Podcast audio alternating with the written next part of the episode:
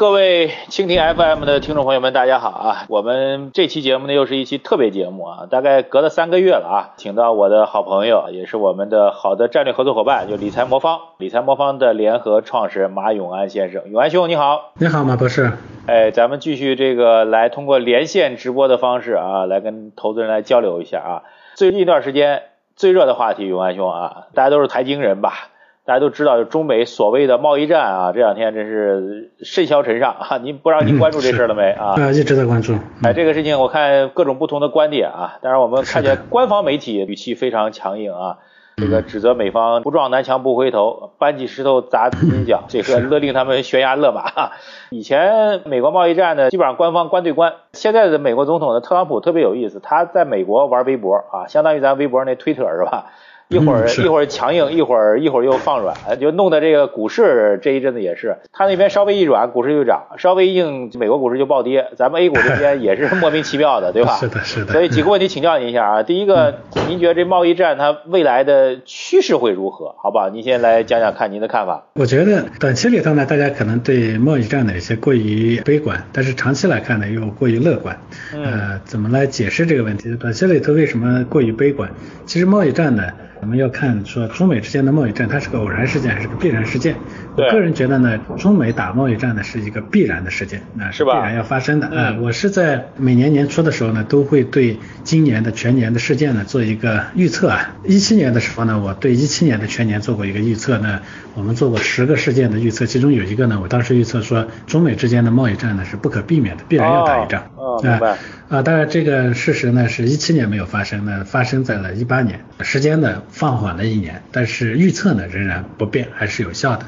那为什么会这么看啊？因为打贸易战呢，我一直说它是基于中美之间的经济的结构性的矛盾，这个结构性矛盾来自于哪里？两点。一点呢是中国的这个制造业升级，其实在快速的威胁美国的核心利益，这是第一点。第二点，我们的成本上升已经接近到了到美国呢可以利用贸易战来打赢这一仗，就有可能能打赢这一仗的时候。我之前呢做过一个纺织品行业的一个风险，纺织品行业呢照道理说是劳动密集型行业，这个呢在中国呢是成本优势呢最显著的行业。那么在这样一个行业里头呢，其实中美之间的成本已经缩窄到了大概百分之二十。十左右啊，比如说我们生产一件衣服啊，一件四百五十块钱的衣服，我们当时做过一个研究呢，就是针对跟踪一件销售价格四百五十块钱的一件衣服，那么它的制造业成本呢，在中国呢是一百块钱的话，在美国也就一百二十四块钱。这样的话，那特朗普上台的时候呢，说他要加百分之四十的关税，我当时呢有一个判断，我说不需要加百分之四十，加百分之二十就够了，加百分之二十，中美之间的这种产品的成本就拉平了。这是第一点，第二点呢，美国呢目前仍然握有巨大的消费市场。拿这个纺织品行业为例，品牌和销售渠道仍然在美国人手里头。那么一件四百五十块钱的衣服，成本呢只有一百块钱，那三百五十块钱的这个部分呢仍然留在美国市场上，其中的利润率呢大概是百分之七到九左右。那就是说，即算是这个打贸易战，提高关税。假如说终端的销售价格不提的话，让这个美国的销售企业和品牌企业来消化这个提高的成本，它也能消化得了。而对中国的制造业本身呢，它可能是比较大的杀伤，因为你的唯一的优势就是成本优势不存在了。从这个角度来说呢，我说必然会打贸易战，而且也只能在这个时候打。如果不在这个时候打，对于美国来说就不会再有任何赢的机会了。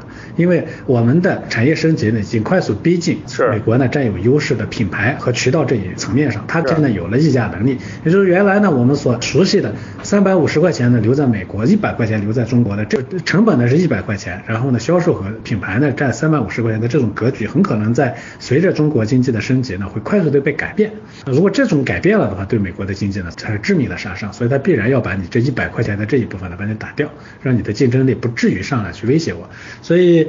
那这是一个根源性的问题，所以从长期来看，这个矛盾呢是不可避免的，而且这也是美国目前的这个时间段恐怕也就是唯一的机会了，它必然会来打，当然打得赢打不赢，这是另一回事情。短期来看的话，这种价格战呢，事实上无论是加关税的成本，还是所加的范围幅度啊，我个人觉得呢，对市场的影响其实没有预期中的那么大，所以呢，资本市场呢，短期里头对它有些过于悲观啊，所以您刚才提到说一个推特，一个乐观，一个悲观啊，这个市场呢。就暴涨未来。中国市场其实也一样。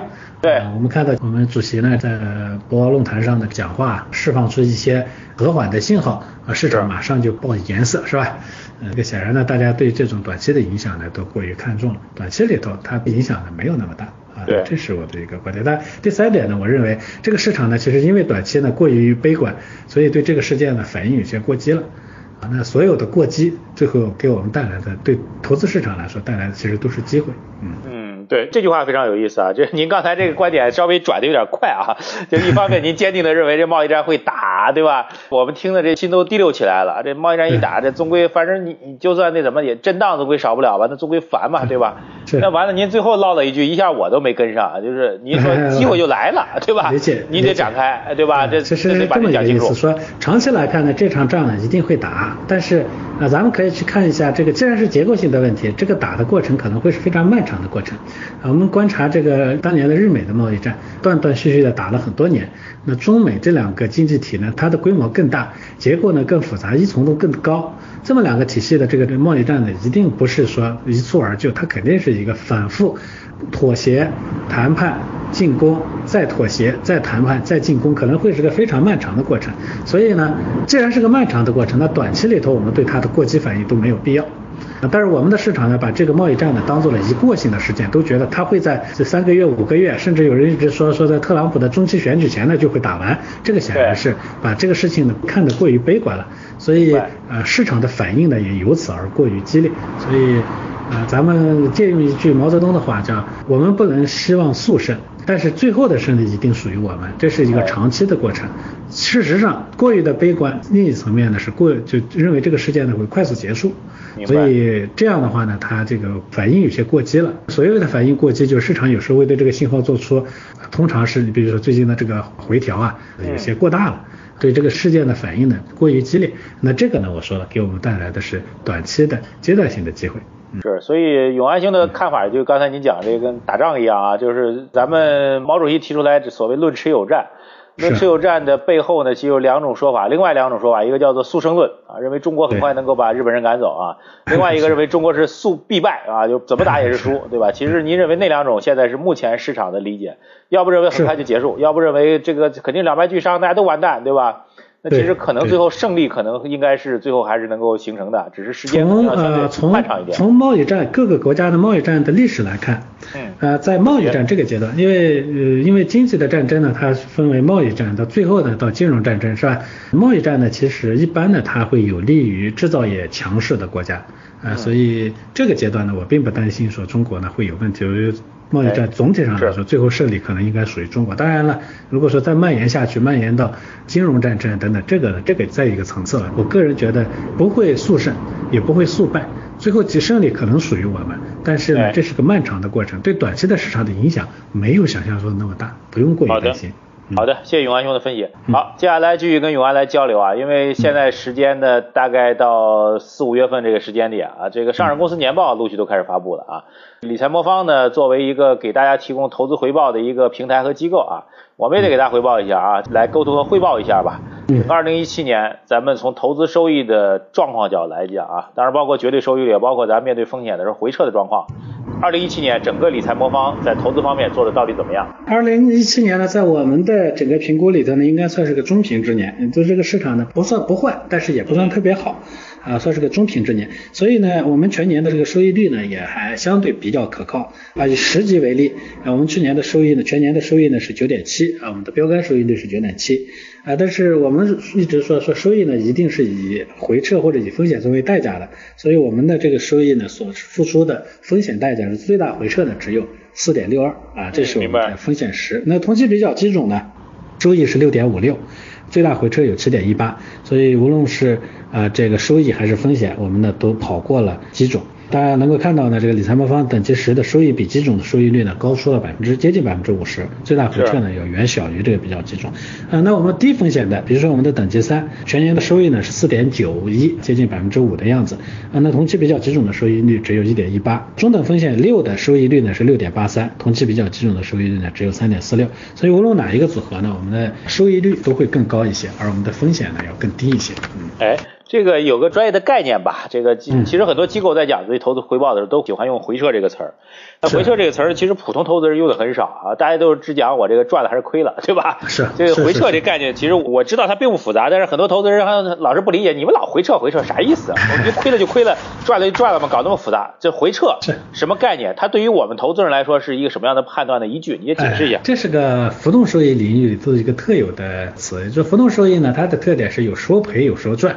最终呢，我们可能是挣的，但这个中间呢，有时候呢会有一段时间里头是赔钱的。那这个赔钱呢，当然它有时候赔的多，有时候都赔的少，是吧？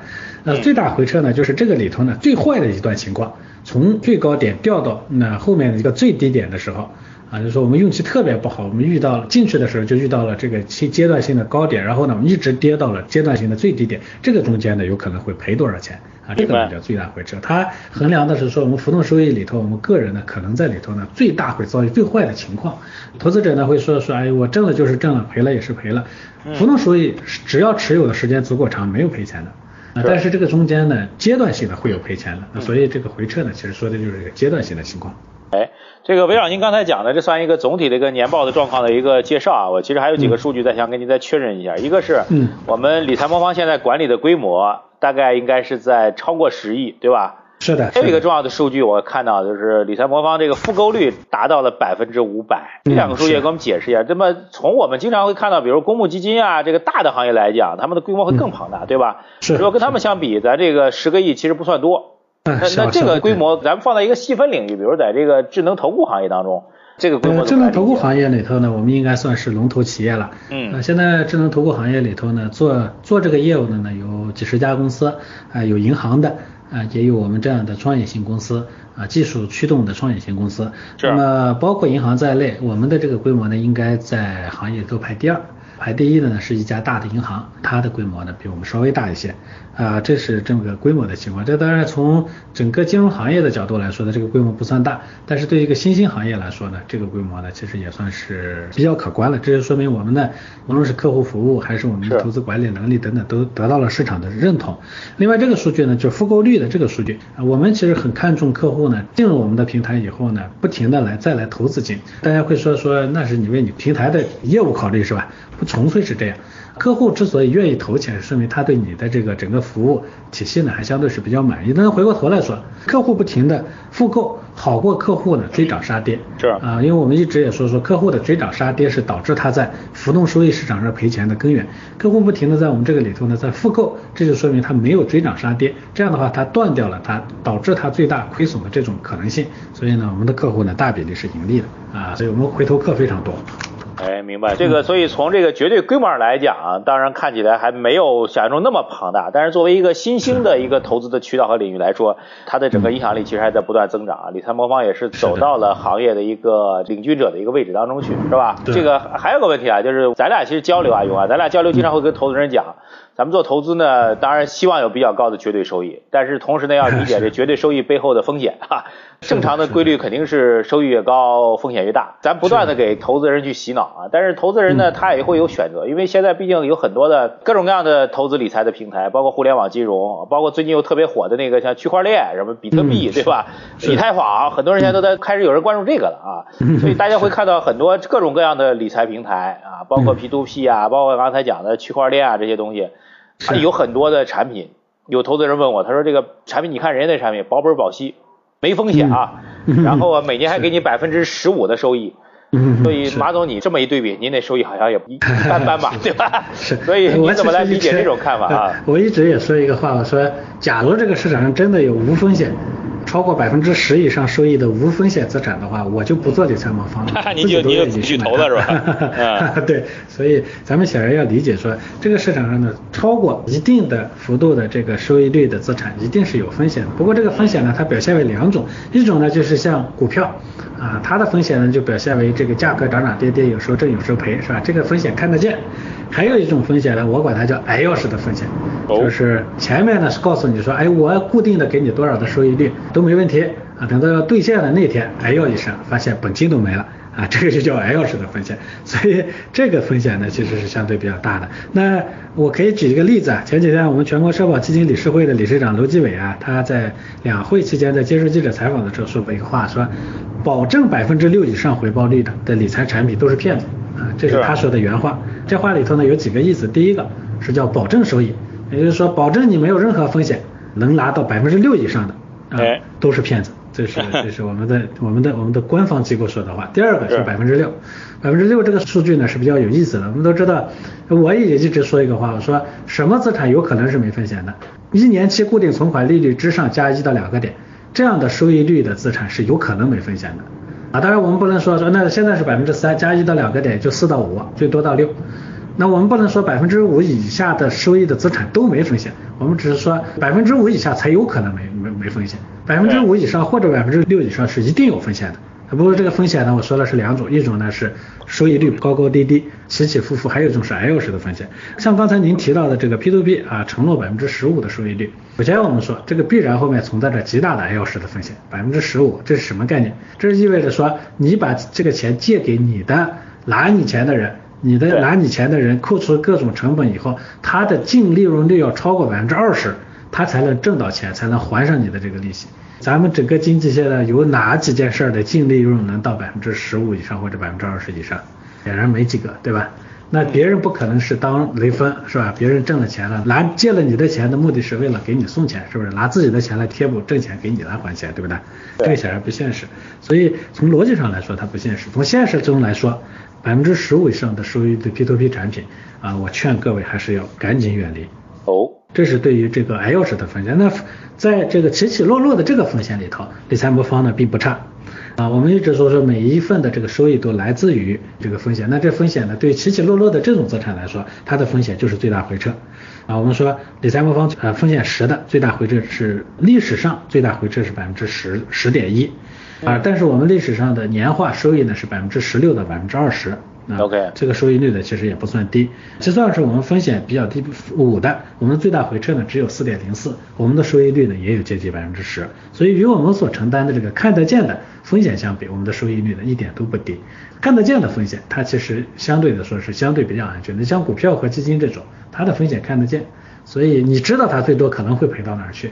他会赔钱，这你有心理准备。他赔多少，大概你也心里有个数。最怕的是那种看不见的 L 式的风险啊，那种风险的资产，你就千万不要拿啊。我们谁都担不起 L 一生的这个后果。哎，这个好的，在今天节目这个接近尾声的时候，我还有个问题要请教一下永安兄啊，因为大家知道我们理财魔方主要推荐的还是基金类的投资组合。来推荐给大家做相关的关注。那么，其实我们去年咱探讨，还记不记得？您特别提到了，借助我们这样一个投资组合，可以做全球化的大类资产的配置啊。包括去年 A 股不太好，这个美股和港股比较好，通过我们这平台可以做相关的配置。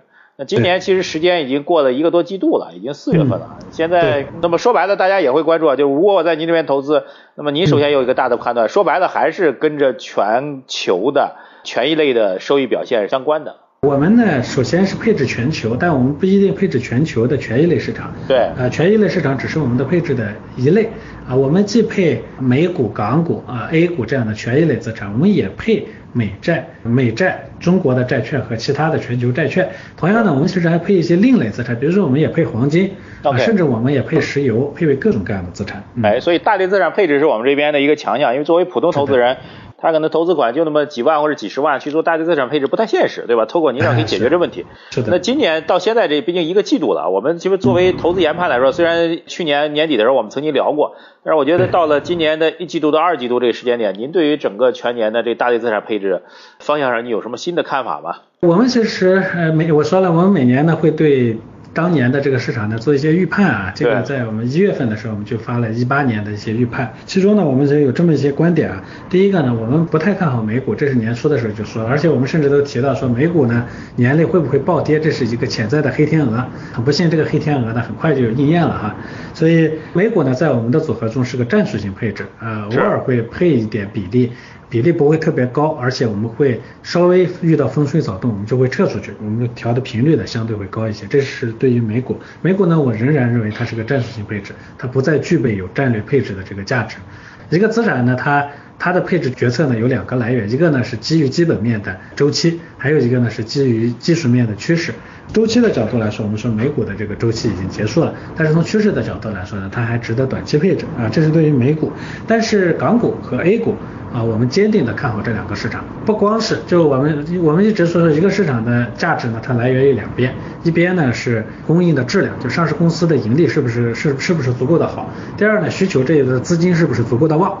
啊，这是决定一个市场的两个基本的要素啊。无论从 A 股还是港股，这两个要素呢，其实都是在向好的啊。比如说基本面的角度来说，我们说中国的经济呢，在触底回升的过程中，即便短期里头有这个短期的再有二次往下探的这个过程，但我们觉得都没有市场预期的会那么悲观啊。稍微往下一落，可能就会接着起来。最近的数据呢，其实出来以后呢，我们这市场上的这种悲观论调呢，慢慢的开始消失了。所以我们的企业的盈利呢，其实还是不错的。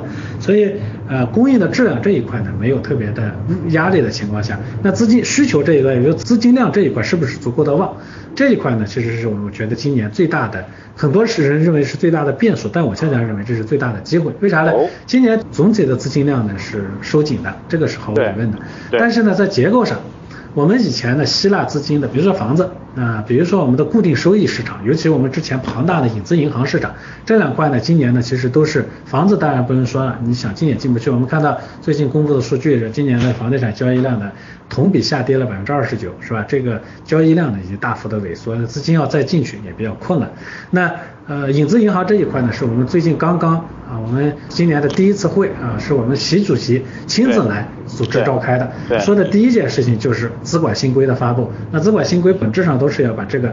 就是原来那种无风险高固收的那种影子银行产品，要把它彻底的都把它清理掉。所有的产品该担多少风险就要担多少风险，你不能再把脓包都包在里头。所以呢，这样的话呢，这个市场再吸纳资金的能力呢也会下降，资金只会被挤出来。所以总的规模上似乎是在收紧，但是在内部资金没有第二个去处，只能进入到股市。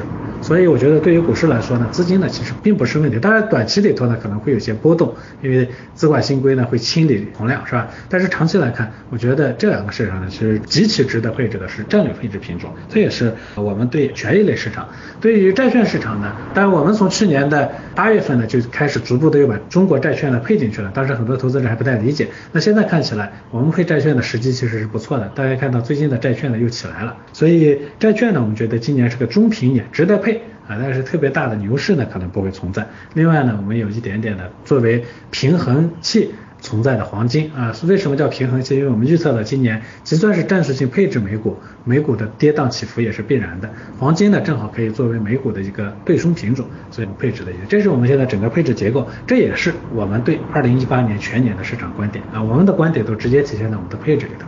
好的，谢谢永安兄今天抽时间给我们做交流啊。市场短期的震荡波动，现在越来越受到各方面的影响啊，这个特别境外市场的波动，中美贸易所谓的贸易战的影响吧。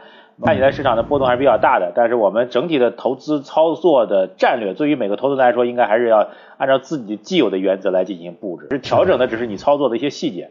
啊，也不过我觉得个人呢，要跟踪这个市场呢，确实是非常困难，也压力非常大，因为这个今年的这个市场呢，尤其我们观察起来会压力难度非常大。